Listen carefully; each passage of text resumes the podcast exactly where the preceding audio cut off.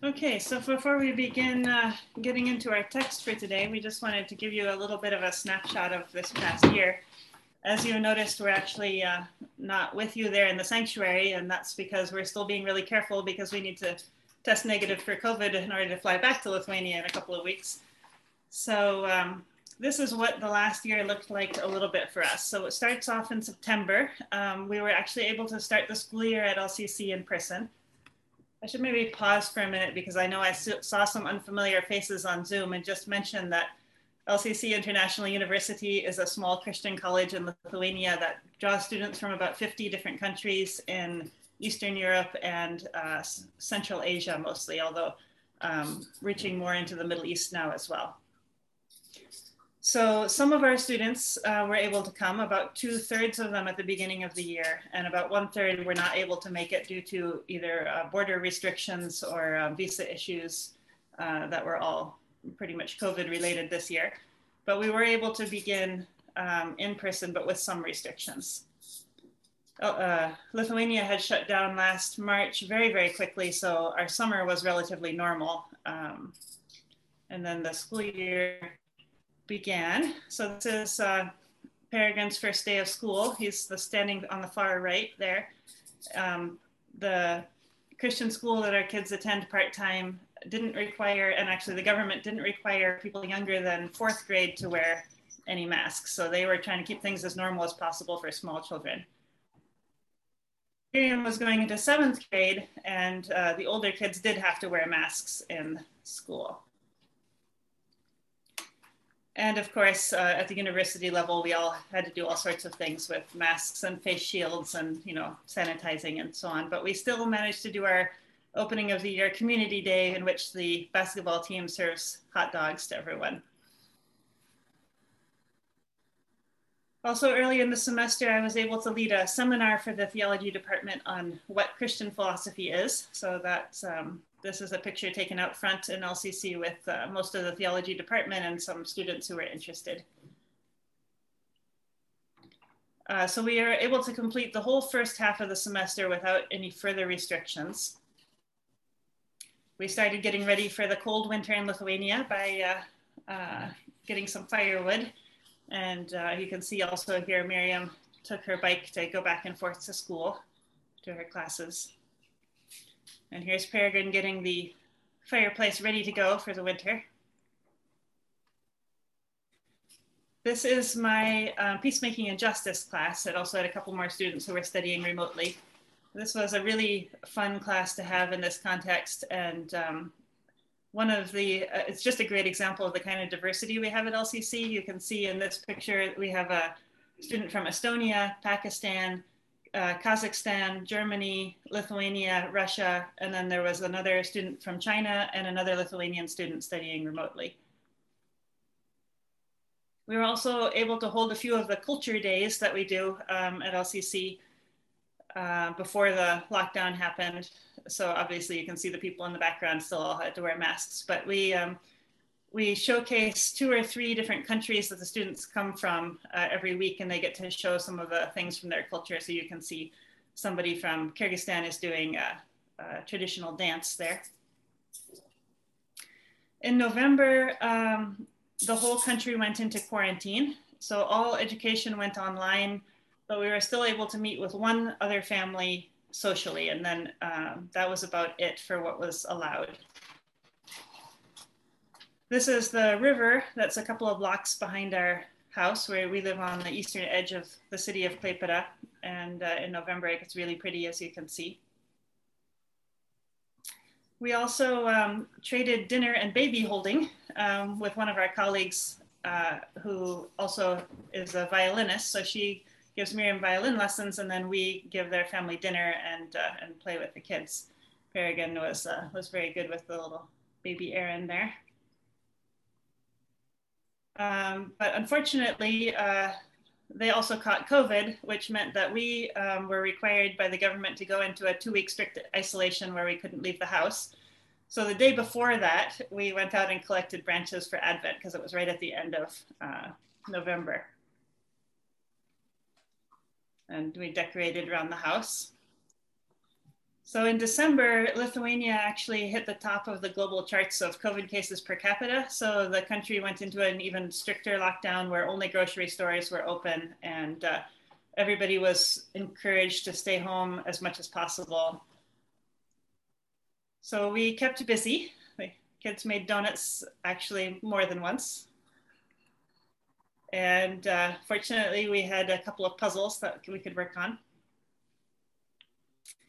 Um, so yeah, in January, the lockdown continued uh, and we started getting snow. You can never predict in Lithuania whether it's going to be a snowy year or not, but this year it was. So this is actually uh, on Peregrine's birthday in January, and uh, he and Miriam did a great job of keeping the snow shoveled.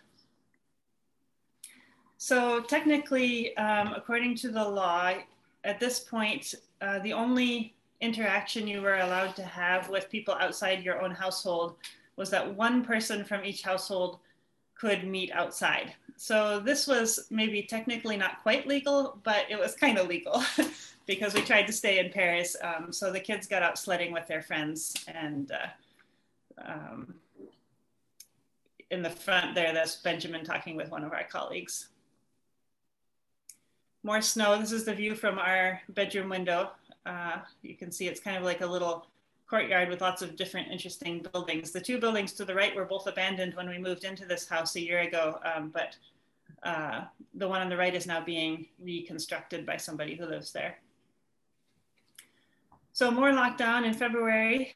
Um, our little church group that we shared with you about last year um, has been going really well, but most of the year because of the restrictions we had to meet online. So we took a screenshot of that at one point.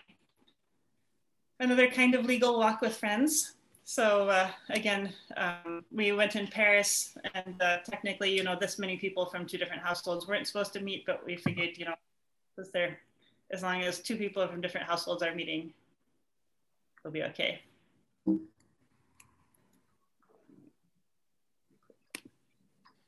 So in March, finally things started to loosen up a little bit and they again allowed two households to meet outside, but then all education still had to continue online. So Peregrine was doing his Lithuanian classes online and Benjamin here is, uh, is working on his worldview and Christian faith class. But it was really exciting to finally get together with uh, a family rather than just with one other person. It was, yeah, outside only. It was a very cold spring, unfortunately. we got snow all the way into April. But um, our friends just a couple blocks away from us um, invested in this nice fireplace to meet around, and that was really helpful. Our church group also did this Lent in a bowl activity throughout Lent. That was quite meaningful. Um, in April, the restrictions eased a little bit more. So now then we could meet outdoors in groups of five for so-called informal education. So that was really nice uh, in terms of one of our small philosophy classes. We were actually able to meet with three of the students um, and then the other ones were online uh, in our garage because um, it was kind of outdoors enough, but also we had internet with which to have the remote students uh, access the class. So again, we had a kind of legal Easter sunrise service at the beach where we went in groups of five and said maybe this counts as informal education.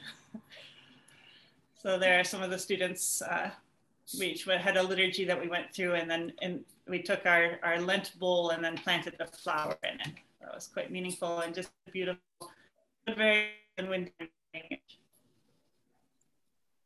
uh, the students also, of course, were struggling because according to the government restrictions, they were only allowed to interact with a roommate if they had a roommate or, you know, several roommates were, were treated as a household. So um, they were mostly quite isolated as well. So LCC tried to find ways to uh, engage them despite those restrictions. So the, one of the things is they had professors hide in various places around town and then the students had to uh, follow some clues and then they'd get a treat if they found the professors.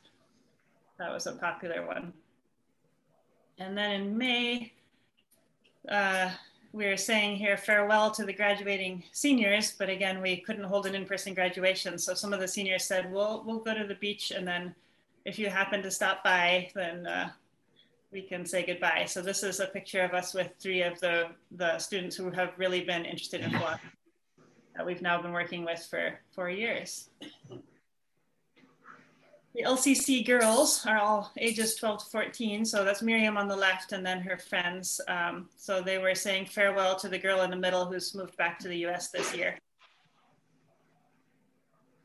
And Peregrine kept a countdown of when we would get to travel back to the US this summer.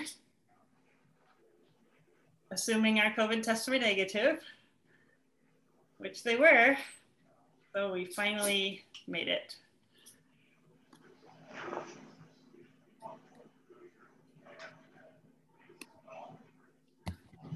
Right. Shift things around here.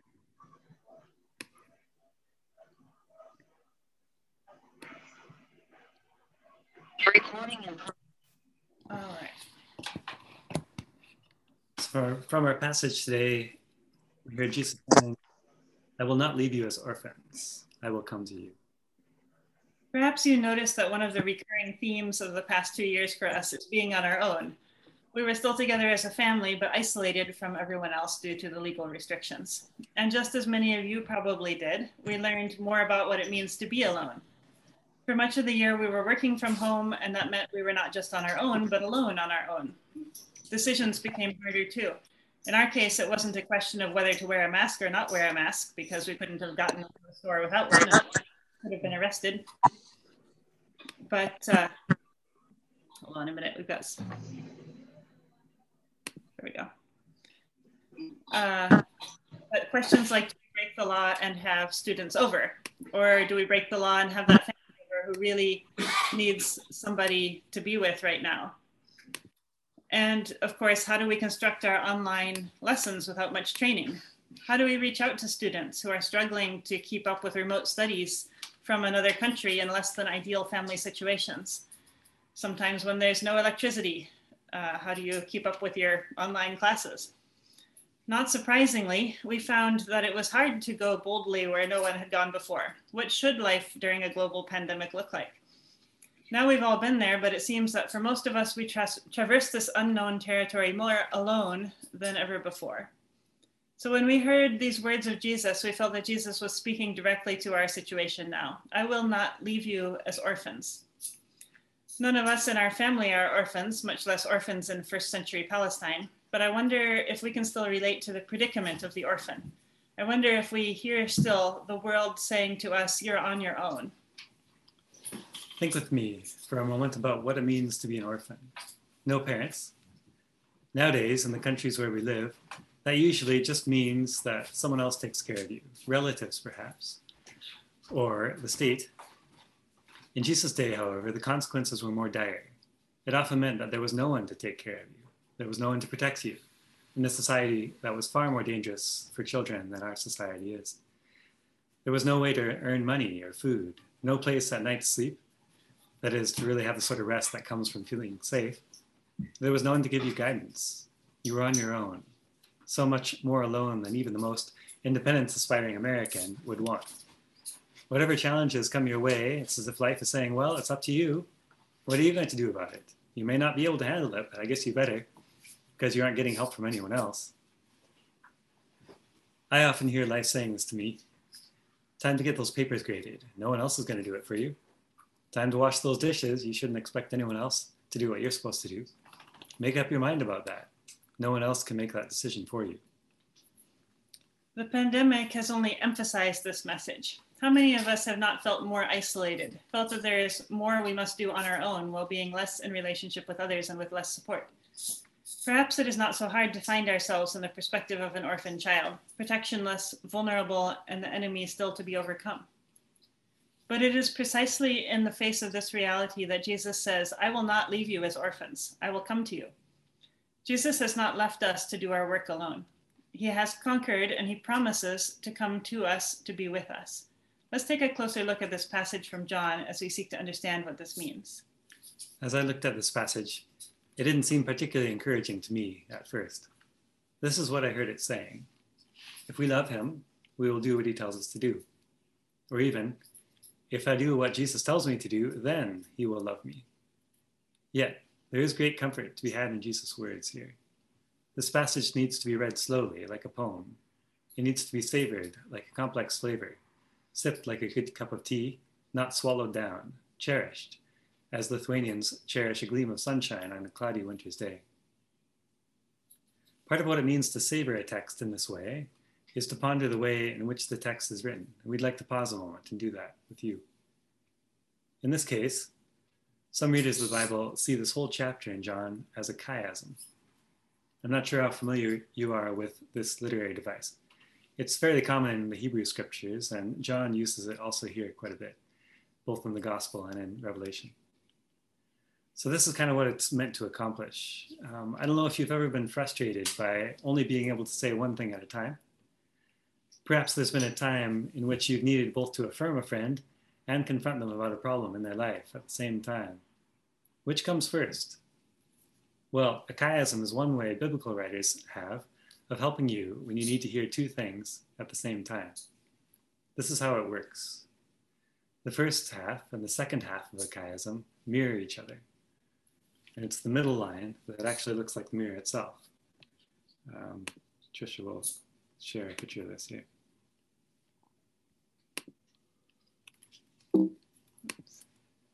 There you go. So if you think of it as poetry, um, you see that that middle line, C, is kind of like the mirror, the reflection. And then the lines before it and after it uh, mirror each other around that middle line.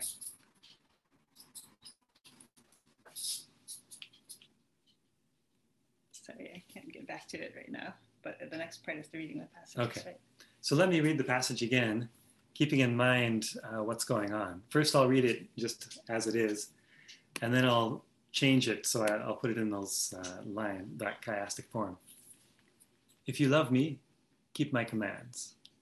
And I will ask the Father, and he will give you another advocate to help you and be with you forever, the Spirit of truth. The world cannot accept him because it neither sees him nor knows him, but you know him, for he lives with you and will be in you. I will not leave you as orphans. I will come to you. Before long, the world will not see me anymore, but you will see me. Because I live, you also will live. On that day, you will realize that I am in my Father, and you are in me, and I am in you. Whoever has my commands and keeps them is the one who loves me. The one who loves me will be loved by my Father, and I too will love them and show myself to them. So here it is I put it in the chiastic form. You see how the, the first line and the last kind of mirror each other.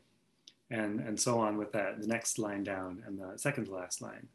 And then you see the very center line there is, I will not leave you as orphans, I will come to you. So that's kind of the heart of the passage. Let me read it again to you now. Um, this helps you see it a little more clearly with the colors there. See if you can put those mirroring lines together as you listen to it. If you love me, keep my commands. And I will ask the Father. Oh, yes. And then I'll go, I'll just read it instead of going straight through, I'll read the mirroring lines together. If you love me, keep my commands. Whoever has my commands and keeps them is the one who loves me. The one who loves me will be loved by my Father, and I too will love them and show myself to them. And I will ask the Father, and he will give you another advocate to help you and be with you forever, the Spirit of truth.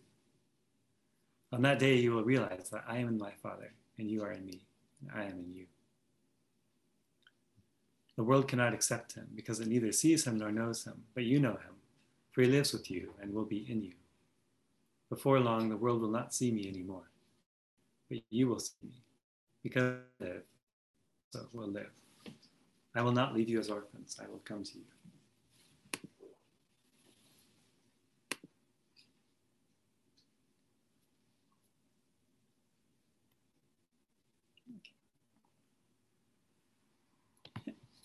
Go. Just go. Yeah. All right. Sorry. Slight technical difficulty here as we find our way. All right. So um, when Benjamin read those parallel lines and how they're reflected around the middle line, um, some of the things that we noticed in the chiasm, and you'll probably notice other ones, were, uh, were things like these. First, keeping Jesus's commands means loving him. And when we love him, the Father loves us, Jesus loves us, and Jesus will show himself to us. Second, Jesus has asked for an advocate to help us, the Spirit of truth. And that Spirit helps us realize that Jesus and the Father are one, and that we are in Jesus and he is in us. Third, the world does not accept, see, or know Jesus, but we do because he lives with us. And because he lives with us and in us, we live. All of this is centered on Jesus' promise to us I will not leave you as orphans. Tricia and I often find ourselves thinking, if only I had enough time, I could get all this done. Perhaps you know the feeling. But notice my emphasis. If I only, I could. Perhaps the limited time is a good reminder that I am not the center of what's going on here. It is Jesus' life in us that makes us live. As I mentioned earlier, if I just read this passage normally, it sounds to me like what Jesus is saying really boils down to just obey me already, okay? And then I've got to figure out how to do that on my own. Once I figure it out and once I manage to obey, then Jesus will love me. How often, I wonder, did I wake up this past year wondering how I was going to make it on my own through another day of online teaching? How was I going to do what I knew I needed to do? This is where it really helps me to see the center line as the very heart of the passage, the deepest truth. I will not leave you as orphans. I will come to you. Jesus is here. Jesus comes to us. Jesus comes to me. And so I'm learning, and this past year and a half has been practice at learning to live as a child of God, not an orphan. And because Jesus is already here with me, living in obedience is living in love. This means that doing what must be done is like being a child walking with his father. How do we open our eyes to the reality of Jesus being with us? What does that look like? One thing I'm learning is that I need to take the time to listen and spend time with Jesus when he tells me I'm here. So, for example, to just sit with this passage and listen to Jesus' words is one way to very practically realize that Jesus loves me. Another part is remembering that the journey is not about self improvement, but about following Jesus through death into life.